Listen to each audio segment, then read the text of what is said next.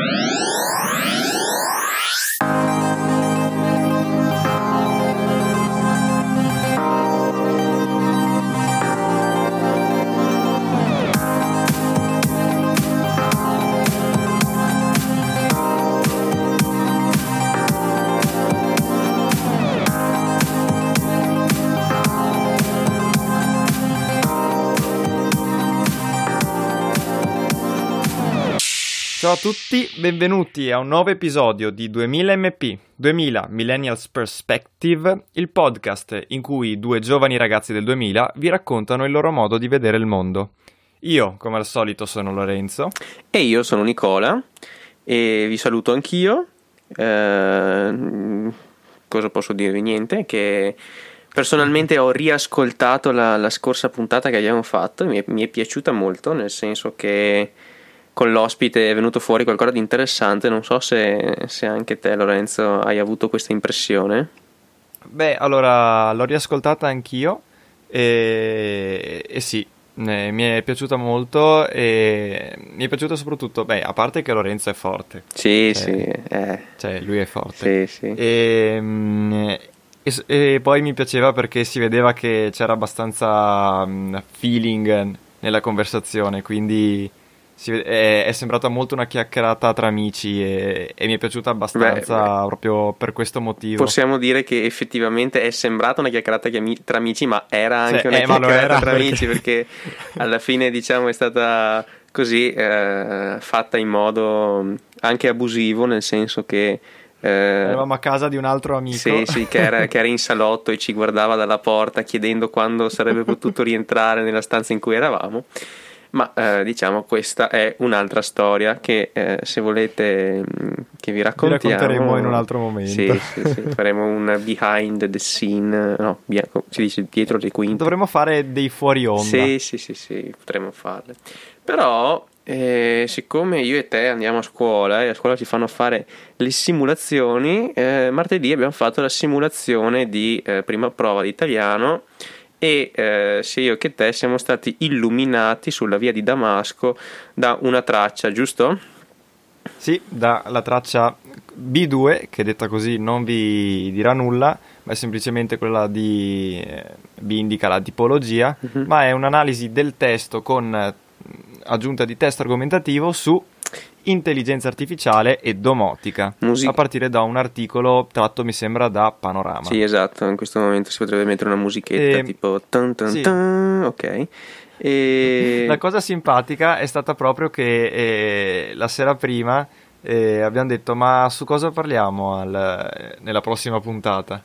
E, e, e, te hai detto, boh, ci faremo ispirare da una traccia del, della simulazione. Ed effettivamente è, così. è stata così, quindi ringraziamo il eh, Ministero dell'Istruzione che... Marco, eh, il Ministro Marco Bussetti. Sì, esattamente, e eh, diciamo se eh, chiaramente questa puntata avessero voglia di sponsorizzarla, noi siamo aperti a eh, diciamo sovvenzioni statali e cose di questo tipo. Esatto.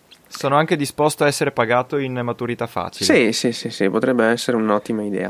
Comunque, tornando a questo argomento, diciamo l'articolo ehm, che era presentato nel testo eh, della traccia d'esame faceva una riflessione in particolare sul, ehm, come si può dire, sulla, eh, su questi smart speaker, questi assistenti vocali che stanno sempre di più eh, arrivando ed entrando prepotentemente nelle nostre case. Questo significa che eh, se prima c'era Siri sull'iPhone a cui facevi le domande stupide, adesso hai Alexa o hai Google Home che ti può accendere la TV, ti può eh, chiudere una finestra, ti può eh, accendere una luce, può fare un sacco di cose. Quindi l'assistente vocale, che prima sembrava semplicemente un giocattolo, sta diventando un qualcosa di estremamente d'impatto.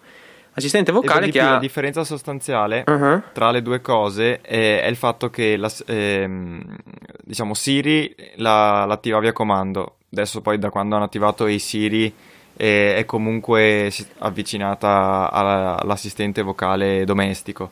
Però eh, il, il, problema su cui fa, fa luce proprio l'articolo è il fatto che essendo questi smart speaker nelle nostre case ed essendo sempre allerta per eh, poter sentire il richiamo, quel Alexa, e sono sempre in ascolto di quello che diciamo. E siccome a casa eh, cioè, è, il, è, il, posto più intimo eh, in cui possono anche esserci le conversazioni eh, più private, dire, più private, ecco. E il fatto che ci sia un um, che Amazon abbia le orecchie all'interno della nostra casa eh, può portare a un problema quantomeno di privacy, se non addirittura un vero e proprio problema etico. Sì, sì, no, esattamente, era proprio questo di cui parlava l'articolo e eh, diciamo entrambi sentendo queste, sentendo, leggendo queste cose ci è venuto in mente il festival del podcasting, giusto? Dove, eh sì. dove c'era Raffaele Tovazzi, mi pare si chiamasse, giusto? Sì, sì, Raffaele Tovazzi. Ok, non ricordo che male. È un sì, sì, è un, anche lui un podcaster e beh, ve lo possiamo consigliare perché fa un podcast quotidiano che si chiama Il Buongiorno di Londra. Sì. perché lui è un filosofo che abita a Londra. Ok. E, e lui... Magari mettiamo nel link della puntata il discorso che ha fatto al Festival del Podcast. Sì, che è stato, è stato, molto molto bello, cioè personalmente mi ha, mi ha veramente colpito. E ehm, lui faceva una riflessione sul valore della voce, no? Diceva che la voce... Sì è uno strumento dal punto di vista pubblicitario, perché nell'articolo si parlava anche di pubblicità personalizzata. La voce quindi è un, un, un, uno strumento a livello pubblicitario fortissimo, perché è in grado di intanto essere fruibile in maniera molto di più di un'immagine, in quanto io posso ascoltare qualcosa mentre faccio dell'altro, e poi ha un impatto sul nostro cervello che è maggiore di quello delle immagini. Lui mi pare parlasse di neuroni specchio, dove magari tu ne sai qualcosa in più, però comunque eh, sono un, meccanismo che diciamo coinvolge molto di più l'individuo nella, nel, nel relazionarsi, nell'identificarsi in quello che, che percepisce rispetto a una, semplice, a una semplice immagine che non coinvolge questo meccanismo, giusto? Sì, eh, lui si focalizzava sul ehm, proprio la voce e ascoltare una voce è decisamente una forma di comunicazione più intima. E, ehm, e, e lui la, diceva, diceva, ciò per eh, appunto incentivare la, la diffusione dei, dei podcast alla fine perché lo diceva per quello, perché il podcast, essendo basato sulla voce, è, è decisamente una forma di comunicazione più intima che guardare un video. Eh, però eh, possiamo sicuramente a, attaccarci a, a lui in, con questo suo discorso eh, dicendo che la voce è una, uno strumento veramente sottovalutato, mm-hmm. ma di estrema importanza. E, e, quindi il fatto che l'intelligenza artificiale si stia, uh, stia colonizzando questo ambito, non dico che sia potenzialmente pericoloso per noi uomini, ma anche sì, cioè mm, stiamo, stiamo, sì, stiamo creando un qualcosa che va a lavorare su un ambito che è veramente potente, ha una potenza e, una, eh, e un impatto che eh, potrebbe e forse dovrebbe essere preoccupante per tutti noi. Ma soprattutto perché eh, questo fenomeno dell'intelligenza artificiale va oltre eh, i semplici smart speaker, eh, che alla fine non sono altro che un hub, eh, o meglio, dovranno diventare un hub di controllo della, di tutta la casa, uh-huh. perché alla fine sempre più si diffonderanno elettrodomestici intelligenti, dalle lavatrici, lavastoviglie, frigoriferi e compagnia. E esistono già le lampadine le, eh, intelligenti, le televisioni intelligenti e il fatto che, sia, che questa tecnologia, questa intelligenza artificiale arrivi a una tale pervasività nella vita quotidiana delle persone è, è chiaro che può essere una comodità veramente notevole e noi stessi in parte la utilizziamo, però eh, bisogna stare attenti perché il fatto che ci siano sempre degli occhi e delle orecchie eh, allerta eh, nella nostra casa, ciò che abbiamo di più intimo, eh, ci deve far stare appunto allerta. Sì, è veramente questo, cioè, eh, mentre dicevi questo, mm, stavo pensando al fatto che eh, potresti aver copiato quello che ho scritto io nel mio tema, però essendo a 3 km di distanza a fare questo tema la vedo dura, però eh, vuol dire che condividiamo più o meno la stessa opinione, ok?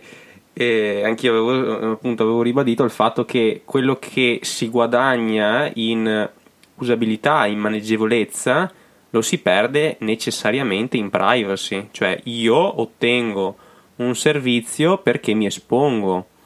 Il rischio è quello di pensare di poter comandare tutto attraverso Google Home, ma in realtà siamo noi ad essere comandati da Google Home. Bisogna un attimino sì, cambiare prospettiva citando, citando il nostro mm. nome, ok? Sì, ma un esempio di, di, questo può essere semplicemente il fatto che eh, l'Amazon Echo di turno o il Google Home o quelli che arriveranno successivamente eh, sono disattivati perché non li sto utilizzando, però sentono che in casa sto parlando di non so, vorrei comprarmi un nuovo paio di scarpe. È chiaro che, per esempio, soprattutto per Amazon, eh, è una cosa che gli può interessare, quindi bam, vado a farti pubblicità sulle scarpe, su un certo tipo di scarpe, quelle che ti piacevano in maniera tale che magari tu dici, ah vedi, eh, queste erano quelle che mi piacevano, magari trovi un'offerta giusta e le compri proprio su Amazon. Mm-hmm. Cioè, per noi è già inquietante avere sulla navigazione web dei pop-up che si aprono con pubblicità di cose che abbiamo magari visitato su Amazon un quarto d'ora prima, figurati trovarti una, una pubblicità di qualcosa di cui hai semplicemente parlato con tua mamma e eh, così ti compare magicamente sulla pagina web la pubblicità. Eh, siamo veramente, veramente spiati da questo punto di vista. Sì, ma infatti è proprio quello che tra l'altro metteva in evidenza l'articolo, la fonte del, della simulazione. E, ehm, in più, oltre al problema, diciamo, privacy, ehm, io eh, nel mio elaborato aggiungevo un problema sicurezza. E, e, a partire dallo spunto che c'era alla fine della, dell'articolo, in cui dicevano va bene dare il controllo delle lampadine, però pensiamoci un attimo nel dare il controllo della porta di casa, per esempio. Mm-hmm. E, e, io approfondivo un po' la questione dicendo che tutto ciò che ha un software in qualche maniera è hackerabile. Eh sì. Quindi eh, immaginatevi, eh, la, eh, ne abbiamo già parlato per esempio che l'intelligenza artificiale si sta sempre più espandendo nel, nel settore del quotidiano, anche nelle auto. Abbiamo parlato in puntate precedenti di guida autonoma. Ecco, in un futuro in cui non ci sarà più il volante, in cui eh, il proprietario del veicolo eh, non guida la macchina, eh, chi me lo dice che un hacker abbastanza bravo non può riuscire a entrare in, nella mia automobile che sarà sicuramente connessa e gestita attraverso un software eh, particolare, entrare e farle, fare quello che vuole? Ah sì. Per... E, e, lo stesso in casa. chi lo dice che e non possa privarmi dell'acqua calda. Ah, sì, è vero. E io in merito a questo uh, avevo fatto una riflessione sul fatto che, su fatti di cronaca, cioè mi era venuto in mente il disastro aereo, il disastro aereo etiope del Boeing 737 MAX 8, no? dove eh, mm-hmm. la notizia diceva che eh, le ultime comunicazioni di bordo eh, denotava da parte dei piloti una inabilità a pilotare il veicolo. Quindi vuol dire che il pilota automatico, che non è altro che un software, aveva preso il sopravvento sull'abilità dei piloti, ok? Quindi sì, vuol dire. Qua eh, entriamo in ambito fantascienza. Anche, sì, no, eh, ma entriamo in ambito fantascienza, eh... ma il fatto è questo.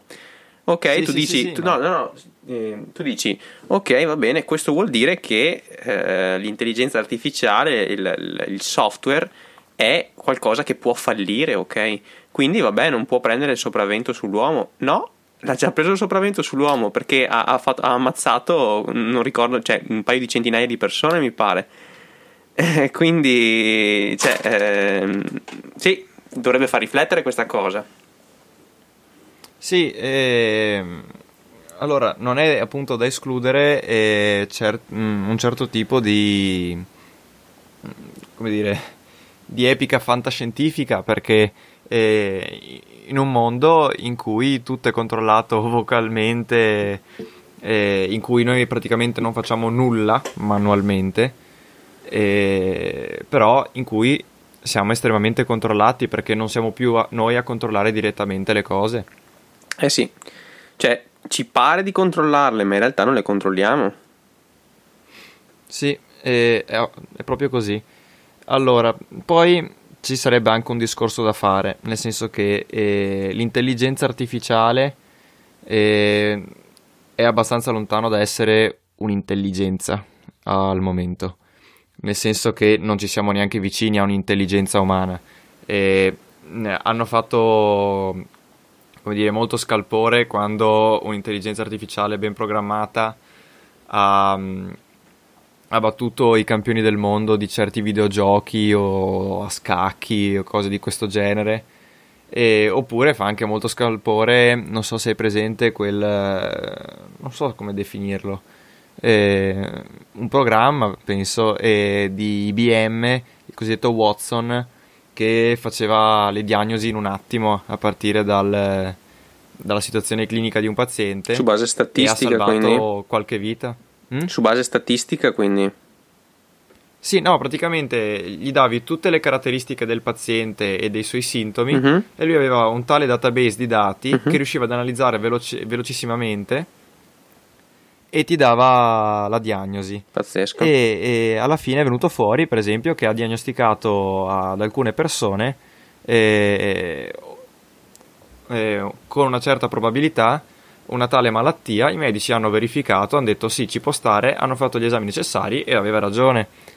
E quindi è fatto mo- molto scalpore questo, andrà a sostituire tutta una categoria professionale e eh, riguardo ai videogiochi che ha battuto i campioni del mondo vuol dire che è più intelligente di noi? Alla fine, in questo caso, semplicemente si tratta di velocità e di eh, apprendere e gestire dati. Perché alla fine quello è. Forse più che di, di il passo successivo di... dell'intelligenza è, è il fatto di, a partire dalle premesse, fare delle conseguenze, cioè far seguire delle conseguenze. Sì, no, è Ci siamo già, però più un discorso l'intelligenza di... umana è ben più complessa. È più un discorso di efficienza forse che di intelligenza. Sì, sì, infatti quindi è abbastanza lontano un mondo in cui le intelligenze artificiali prenderanno sopravvento su di noi, insomma.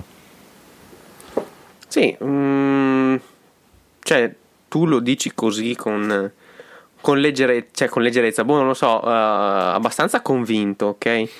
Eh, però io boh, qualche dubbio ce l'ho, nel senso che certe cose possono veramente far paura. Ma secondo me, eh, cioè, allora, credo che sia lontano il momento in cui un'intelligenza artificiale veramente intelligente eh, è stata programmata per fare il bene dell'umanità, e cioè, mi, mi, vengono in mente un sacco di film e libri di fantascienza, eh, è stata programmata per fare il bene dell'umanità e a un certo punto fa una serie di calcoli e si rende conto che il bene dell'umanità è l'eliminazione dell'umanità e, e, oppure la, renderla in schiavitù oppure sempl- diventa semplicemente dice sono più, sono più intelligente e più forte e appunto rendo gli esseri umani i miei servi. E questo lo vedo abbastanza improbabile a breve termine. Quello che è, è possibile è il fatto semplicemente che eh, attraverso sistemi di deep learning, machine learning, eh, reti neuronali che aiutano eh, certe società, per esempio Amazon mi sembra quella più avanti in questo senso, nel raccogliere dati eh, degli utenti e vadano a controllare la nostra vita, però non mi sembra che sia l'intelligenza artificiale che eh, controlli la nostra vita, credo che siano degli uomini che hanno programmato un'intelligenza artificiale che li aiuta a controllarci. Sì, sì, posso essere d'accordo, però non del tutto, nel senso che, cioè, allora, essendo un discorso un po', un po strano, no? Mm. Se noi arrivassimo a capire cos'è l'intelligenza, cos'è la consapevolezza umana, se detta in maniera abbastanza uh, cinica, l'uomo è fatto di chimica, è fatto di, come si può dire, di impulsi elettrici, gli stimoli nervosi non sono altro che propagazioni di, di differenze di potenziale, non dico che questa cosa sia imitabile, però mi viene, mi viene da pensare perché no. Cioè, progredendo, se noi fossimo in grado di capire qual è il meccanismo di funzionamento di un cervello in maniera totale, para- cioè, paradossalmente, si dovrebbe essere in grado di produrre un'intelligenza parallela. Eh, cioè, sì, sai cosa? O c'è, o c'è, un ingrediente magico, ok? Oppure eh, paradossalmente si dovrebbe essere in grado di fare questa cosa. Allora, eh, sì, però questo ovviamente passa per la, ehm, per la conoscenza completa del cervello umano. la questione è che eh, l'intelligenza artificiale, come è intesa oggi, è eh, mera capacità eh, razionale di calcolo. Cioè, sì. nel senso, eh, ci sono dei dati che arrivano a qualcosa che li, li rielabora, attraverso vari meccanismi appunto eh, avviene questa elaborazione e produce delle conseguenze. Ed è una cosa eh, che l'uomo fa, no? ha, ha, degli stimoli, e questi reagisce. vengono elaborati dal cervello e reagisce. E sì. La questione sta nel fatto che la razionalità umana è sicuramente imitabile e probabilmente ci siamo già. E la questione è che l'uomo non è razionale del tutto e quindi probabilmente quella parte lì non è ancora stata compresa. Può essere che ci si arrivi a creare un'intelligenza art- veramente artificiale a quel punto, però eh, non essendo eh, l'uomo mera razionalità, uh-huh. che eh, al momento nell'intelligenza artificiale non, eh, non c'è una vera e propria creatività. Per esempio, eh, hanno, fatto, hanno, provato a fare delle musiche o delle opere d'arte eh, di, eh, fatte da intelligenze artificiali, ma non sono altro che prendere dei, delle opere d'arte o appunto pezzi di composizioni di musica classica o anche musica nuova che eh, ha visto quali è che avevano leggermente più successo o meno, o, o che piacevano di più o meno in generale nella storia, e le ha un po' messe insieme, ma non si è trattato di vera creatività. Quindi, eh, come eh, c'è, la, c'è, proprio la sfera sensitiva del, dell'uomo, è ancora inesplorata da quel punto di vista. Quindi tu mi stai dicendo che secondo te il discriminante sarebbe questa irrazionalità, questa capacità creativa che secondo te non è imitabile? No, eh, io credo che eh, cioè, finché non l'hai compresa del tutto è inimitabile, poi nel momento in cui l'hai compresa del tutto è imitabile, probabilmente. Cioè, nel momento in cui mm-hmm. conosciamo il 100% del cervello umano e come funziona lo, e non abbiamo più segreti, allora a quel punto si può fare un ragionamento sul sulla possibilità di creare un, un'intelligenza uguale, se non superiore. Ma non ti sembra inquietante come cosa? Eh, certo che mi è inquietante, però non la vedo probabile a breve termine. Ah. No, perché vedo che ne parli abbastanza così, abbastanza easy. No, quindi... no, cioè, cioè ne, ne, parlo perché, cioè, razionalmente proprio però è, cioè, è chiaro che, che, mi fa paura una cosa del genere. Così come, eh, cioè, qua usciamo totalmente dall'ambito della puntata, no?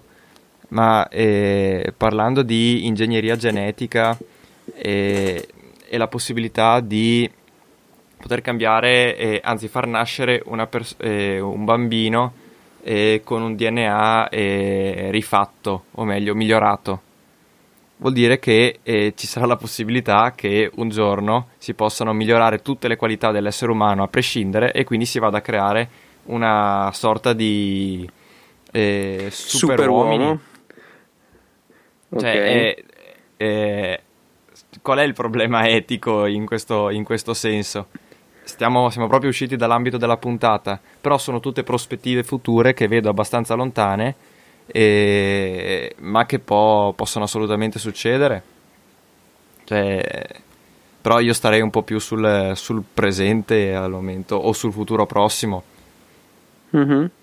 Eh, però sul futuro prossimo il discorso con cui abbiamo iniziato, quindi su questa, mh, mm, come si può dire, eh, presenza sempre maggiore della, delle intelligenze artificiali, di queste eh, di questi assistenti all'interno delle nostre vite è abbastanza un dato di fatto e gli ultimi due anni sono stati di grande sviluppo in questo senso. Quindi, Ma da paura, eh, assolutamente. Cioè, eh, quindi... Io sono convinto che tra dieci anni sarà un parlare e basta a casa. Cioè, e fai tutto così. Ma sai che, sai che io personalmente. Io ho Alexa, no? Anch'io. e la trovo abbastanza inutile, cioè veramente mi è. Ma sai cosa? Boh, non lo so. Allora, eh, secondo me da questo punto di vista abbiamo due, eh, cioè un problema è nostro, un problema è di Alexa. E il primo problema è il fatto che non la sappiamo usare, nel senso non abbiamo, cioè non siamo, eh, non abbiamo la mentalità per utilizzarla secondo me. E, cioè, devi ricordarti di usare Alexa. E non è che ti viene istintivo chiedere ad Alexa così come ti viene istintivo, non so una cosa, la cerco su internet, sul telefono. Ok. Mm-hmm. Non so mhm. se mi spiego. E, sì, sì, sì, sì. E, ehm, e per di più non è ancora, di... mentre il problema che non è nostro è che non è ancora diventato abbastanza facile eh, per una diffusione di massa eh, l'idea di creare una casa domotica. Cioè uno che si crea una casa domotica adesso, quindi in cui accende le lampadine senza interruttori, e che um, accende e spegne il riscaldamento eh, s- controllando il, termom- il, termostato a distanza è una persona abbastanza avanti. Mm-hmm. Cioè... Sì, sì, è come...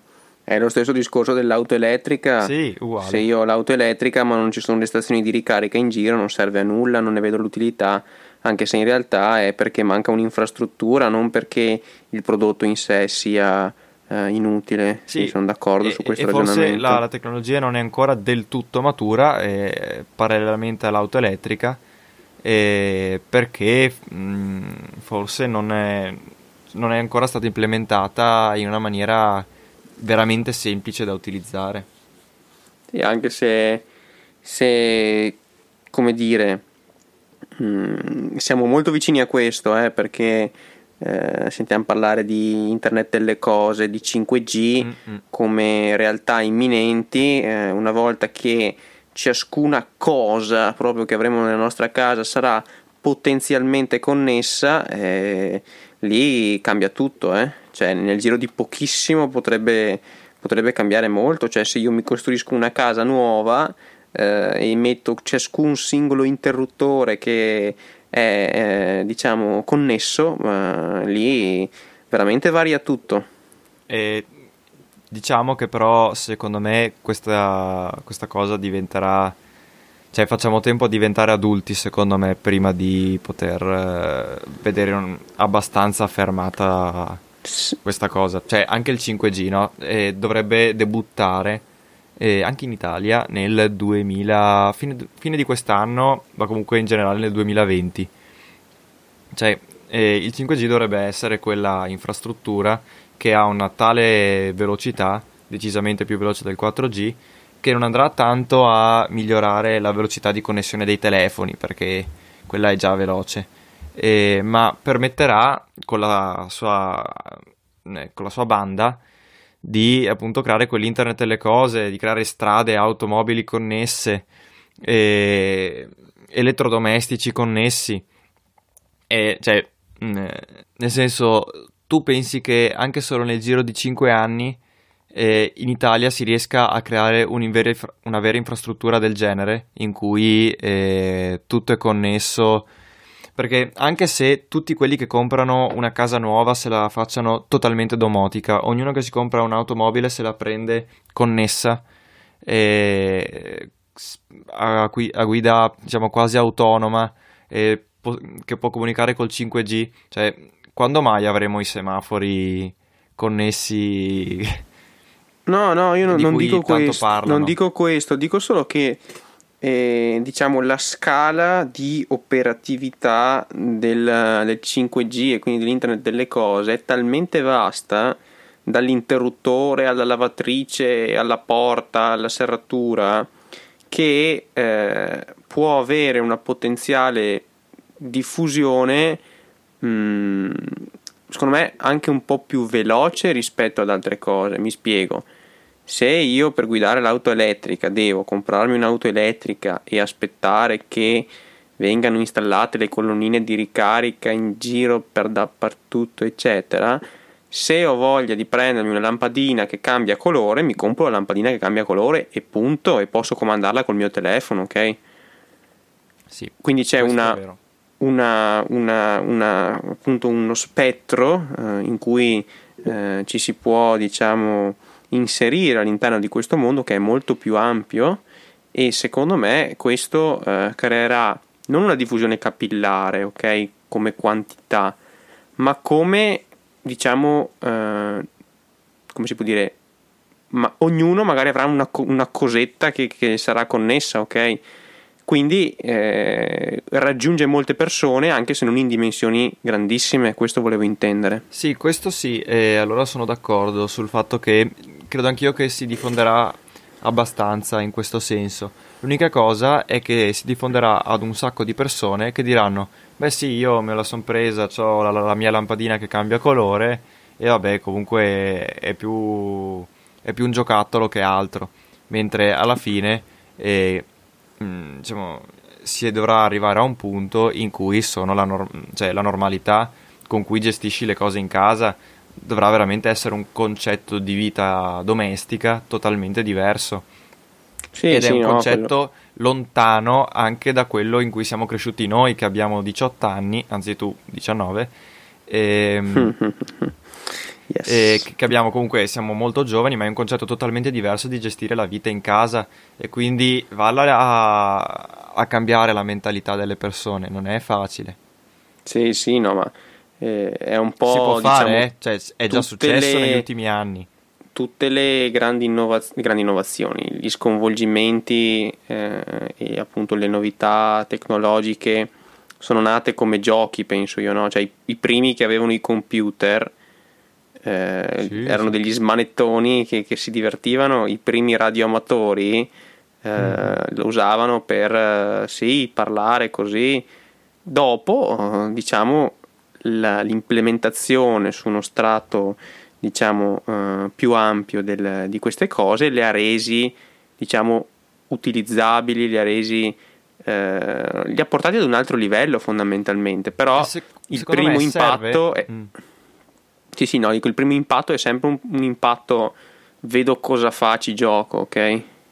Secondo me serve quella, eh, non so se un'azienda o serve quella Apple di turno di, esatto che la renda eh, attraente per il pubblico di massa. E attraente mm-hmm. vuol dire estremamente facile da utilizzare e, e come dire, figa, cioè proprio che ha mm, anche un, proprio, un, un vero e proprio appeal, abbia fascino.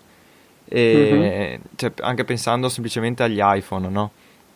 E sì. I cellulari erano già diffusi, però e, e, di certo l'iPhone non è stato il primo telefono che si connetteva a internet. Però l'iPhone no. è riuscito a creare un, una, intanto un'aurea intorno a sé e, e, poi era il più facile da utilizzare. Cioè, la Apple che cosa ha fatto in questi ultimi anni? Quantomeno eh, for, eh, ha, ha reso tecnologie che erano molto anche abbastanza di nicchia e le ha rese facili. Ah sì. E sì, serve, serve diciamo questo passo che tu stai dicendo. E in questo senso ci, eh, siamo, ci, stiamo già avvicinando, eh, perché comunque eh, Amazon sì. secondo me è la più avanti di tutte da questo mm-hmm. punto di vista. Beh, anche Huawei magari. ne potremmo parlare una volta.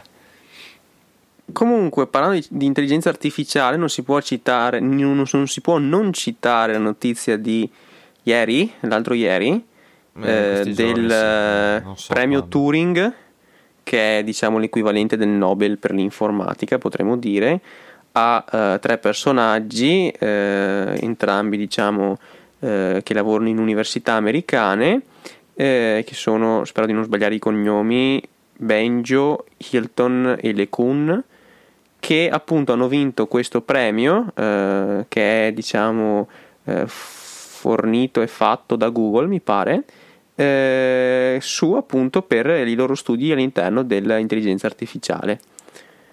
Quindi segnale diciamo di movimento all'interno di questo, di questo ecosistema. Sì, beh, adesso nell'ambito dell'informatica, eh, cioè, credo che gli sforzi principali siano sull'intelligenza artificiale. Sì, direi di sì.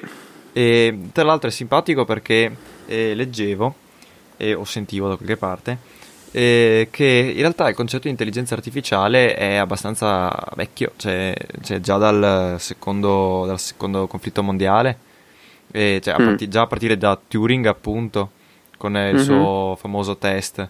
Eh, ma si parlava tantissimo di intelligenza artificiale, ma già negli anni 60-70, soltanto che teoricamente avevano abbastanza le idee chiare, ma in pratica non riuscivano a fare nulla. E poi è proprio in questi ultimi anni che si è riusciti a fare quel salto di qualità. Quindi sì. boh, mi, ha sempre, mi ha abbastanza interessato come cosa. Citando Turing comunque, mi hai fatto venire in mente cose che ho studiato quest'anno in informatica, eh, tra cui eh, l'alting problem, no? che praticamente è, ehm, un, è stato diciamo, dimostrato che non è possibile determinare se una computazione di una macchina termini o meno, ok? Quindi okay. Eh, non posso, eh, diciamo, discutere sulla terminazione di uh, un, un, certo processo, a meno che vabbè, non sia semplice. Comunque, nel senso, non posso, non posso discuterlo a priori. Questo elemento ci dà forse quella, quella diciamo, non dico irrazionalità, ok, ma quella casualità di cui parlavamo prima, che forse è quel gap lì che, che non si colma, ok? Quindi, eh, diciamo, nel discorso l'intelligenza artificiale supererà l'uomo, e forse questo potrebbe essere, diciamo, un appiglio dove dico no, non è possibile perché ci sono degli elementi proprio matematici, questa è una dimostrazione matematica, che mi dicono che eh, ci sono appunto delle cose che non posso dimostrare, ok? Quindi, mm. boh, mh, mm, è un discorso anche un po' confuso che ho fatto, però mi, ha fatto venire in mente questa cosa, insomma. È abbastanza interessante comunque, nonostante sì. io di informatica capisca abbastanza poco. No, è veramente, è veramente interessante quella parte lì che abbiamo fatto di computabilità, nel senso che sì, appunto è Turing il padre di, di, questo, di, questo, di questa sfera e è veramente, veramente molto interessante e, e come tu citavi che i ragionamenti sull'intelligenza artificiale eh, probabilmente risalgono già a, a, primi, ai primi calcolatori elettronici perché di fatto la macchina di Turing è la teorizzazione del calcolatore elettronico, ok? Sì, e, e il famoso test è proprio il, per riuscire a capire eh, se quello con cui stai comunicando è una macchina o un uomo, quindi gli fai varie domande e nel momento in cui non riesci a distinguere se è un uomo o una macchina, vuol dire che la macchina è intelligente come un uomo. Ah sì. Eh, ci, ci, sarebbe molto molto da discutere su questo, su questo argomento. Dovremmo ospitare filosofi, secondo me. Sì, sì. Potremmo fare anche una, una puntata a due, perché no? Nel senso che eh, sì. adesso pensando a questo mi vengono in mente un sacco di altre cose che però non voglio, tra virgolette, vomitarvi addosso senza un'adeguata spiegazione, per cui potrebbe essere, essere un, anche essere un'idea fare una, una puntata 2. Sì, eh, allora io quindi direi che ci avviamo verso la conclusione. Direi di sì. L'unica cosa che aggiungerei eh, riguardo anche a un... Cioè, mi hai fatto proprio venire in mente eh, anche rispetto alle cose che dicevo più o meno all'inizio della puntata. E, che il dare in mano a un'intelligenza artificiale la vita quotidiana di tutti noi e ci mette di fronte a problemi etici anche sulle scelte da, da fare, perché mi è venuto proprio come un lampo. E ti ricordi Moral Machine? Yes. Di cui abbiamo parlato nella puntata del... Delle macchine guida sì. autonoma. Sì, sì, sì, sì. sì. E, e, cioè, se ci pensi, eh, può, questo discorso può essere ampliato a tutti gli ambiti in cui non siamo noi a decidere. Eh sì, sì, sì, si, si ricasca sempre lì, eh. non, che, non, è che ci sia molto da fare, il discorso è per quanto abbia uno, uno spettro di, di, interferenza ampissimo, si ricade sempre lì. Vabbè. eh, per quello ti ho detto che ci, ci potrebbe essere la possibilità di fare un, un, un, seguito di questa puntata, perché appunto sono un sacco le cose, le cose che si potrebbero aggiungere. Sì sì. Sì, sì. sì. Da intelligenze naturali, beh, intelligenze, pian, eh, da persone umane, ok, non algoritmi, abbiamo questa capacità di aprire finestre contro finestre che, che eh, non hanno dire, le macchine però. Voglio dire all'intelligenza artificiale che ci sta ascoltando in questo momento che non abbiamo detto nulla di, contro le intelligenze artificiali, ma vi rispettiamo e vi amiamo. Che non sono, non sono state maltrattate intelligenze artificiali durante questa puntata. sì. Ecco. Eh, vabbè, dai. Ma sono, allora... sono state due intelligenze artificiali a condurre questo podcast. Sì, no, no, no, io sono naturale, non posso dirvi Sei che sono native. naturale. Sì, sì, se volete far, farmi fare un test, non sono un robot. Non sono un robot. Sì, come, ecco. come, quando vai su certi siti che devi... Ma sai che in realtà ho scoperto, ho sentito dire che quei test lì non sono un robot, eh. in realtà servono agli algoritmi per capire come non farsi identificare come robot, cioè per far imparare gli algoritmi, dare dei dati agli algoritmi che poi imparano da quello che tu fai. Perfetto. Quindi c'è proprio eh, la, la, la, fregatura all'ennesima potenza. Esatto, ma saranno intelligenze artificiali queste? Eh, che, chi, che, chi lo sa? Chi Vabbè, lo sa? Insomma, stiamo cominciando a, a, a delirare.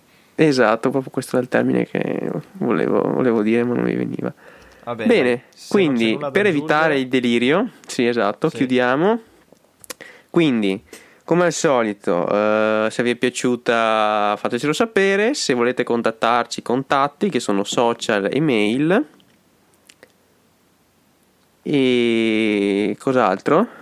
E che dire, diffondete il verbo? Sì, sì, sì, sì, sì. citando uno bravo.